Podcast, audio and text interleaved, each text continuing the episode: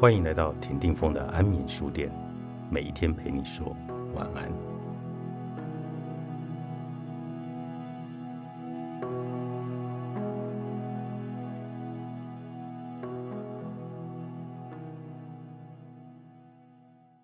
我是谁？那么现在你已经再来地球了，你为什么要来走这一招？你到底要修什么功课？这就是在问。我是谁？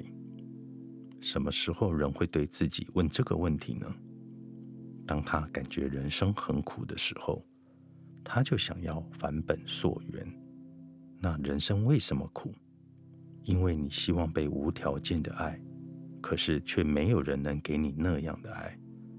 因为你希望无条件的去爱人，可是你也没有那个能力做到。就是因为种种要不到也做不到的挫折。你就会有一种我是谁的茫然和我是谁的生命疑问了。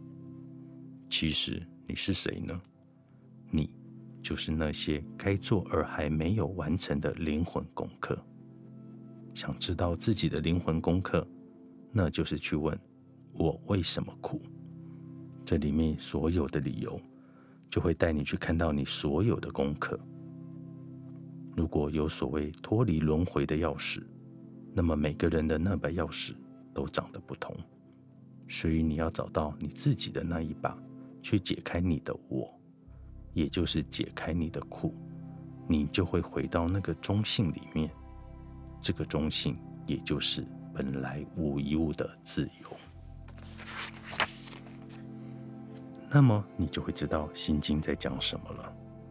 可是要找到这把属于你的钥匙，你首先就要去了解。我是谁？你要去了解自己的模式，你才会知道你需要什么，来让你自己的苦恢复平衡。这个历程很像在找另一半。人在找另一半时，其实有意无意之间，就是在寻找生命的平衡。然而，与另一半在一起以后，在爱与被爱之间，又会有很多冲突。又会遇见很多自我，可是这些冲突，也就是给了你一些抉择点，让你有机会去选择奉献，也就是人家说的磨合。用这个比喻，整个脱离轮回的历程亦复如是，就是透过你与你的人生之间一场又一场的床头吵、床尾和，你于是在里面了解很多事情，了解忍耐，了解付出。了解权利与义务，因而变得越来越成熟，而这些了解就会让你有智慧去看清你人生中哪些模式为什么是失衡的，而你便能勾销他们，回到中性。举例来说，亲子之间的关系是最容易充满失衡与冲突的，但或许你一直有一个观念是，父母亲养育过你。所以你要同等回报他们。可是当这变成是有些父母勒索孩子的方法，这些父母只是想把你吸收成为他自己的一部分。说白一点，他是想把他们的自己继续寄生在你的身上，好去实现他自己没有办法实现的那个自我。那么这个勒索的关系所造成的失衡，如果你没有能够勾销他的智慧，就会生生世世的下去。那你就必须要了解如何脱离他们的自私，甚至反过来有办法控制他们的自私，让他们的自私没有办法扩张下去。如果他们已经僵化，像水泥一样凝固，已经无法再塑形，那么他们就必须再到下一世的轮回去继续学习。但你必须明白这一点，去走自己的路。所以，你爱他们的方式就是不要再去助长他们的自我，这才是真正的爱，也才是会让你自己恢复平衡的那个清楚。那个清楚就会勾销你之前的模式，让你结束你与父母之间的失衡，而以这个清楚去所做的事，才是对你的父母最大的爱。然后你就会知道，最大的爱就是因为清楚，而对任何人可以等待。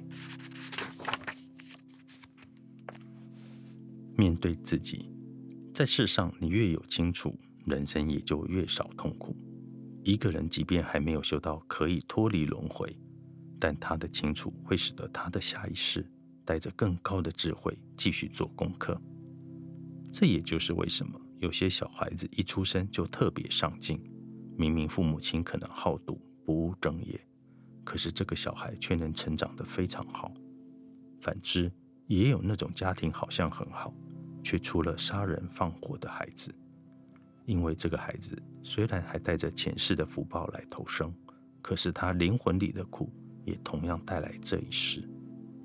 所以明明是在一个好的环境里面成长，他还是一直在感觉痛苦，然后又把他的人生活成上一世的复刻。然而他这一世结束了以后，由于灵魂又叠加了更多的不甘心与痛苦。这些苦就会在他下一次的投生中，把他往更低的频率拉去，那么他下一世的境遇也就不会那么好了。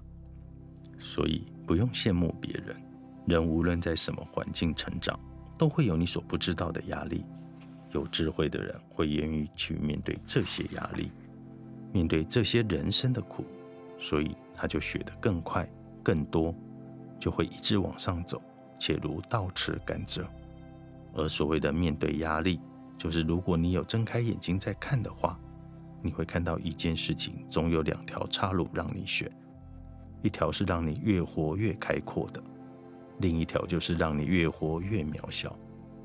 例如，你有金钱的压力，你一直很穷，被钱追着跑，那你如果去面对这个压力，你就会看到，要不你努力学习去赚钱，让自己解除金钱的窘迫现状。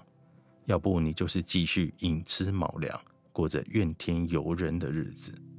虽然确实金钱是生不带来死不带去的，可是赚钱的智慧却可以。也就是说，当你面对了这个压力去让自己成长的话，下辈子你就会自然的会赚钱，会容易对赚钱有敏感度。那你就勾销了这个金钱窘迫的功课了。例如，有的人很小就有生意头脑。他们在这方面很容易举一反三，看见商机，甚至年纪轻轻就已经身家上亿。对他们而言，赚钱就没有那么辛苦，甚至是很容易的。那为什么他们不会在赚钱这件事上有痛苦呢？这就是前世的他们面对压力之后成长出来的慧根。所以财库是什么呢？也可以说，那就是你先天带来的能力与智慧。因此，人要去思考：既然我又来投胎了，我要如何用这一生来面对问题、学习智慧？不要等到死了才被很多真相震惊，然后又要再来一次。我只要在这一生中一直精进，一直做功课下去就好了。那么，甚至当我离开这一生的时候，它可以是最后一次。我可以不需要再用肉体投身的种种痛苦来学习功课了。《地藏经》章程，商周出版。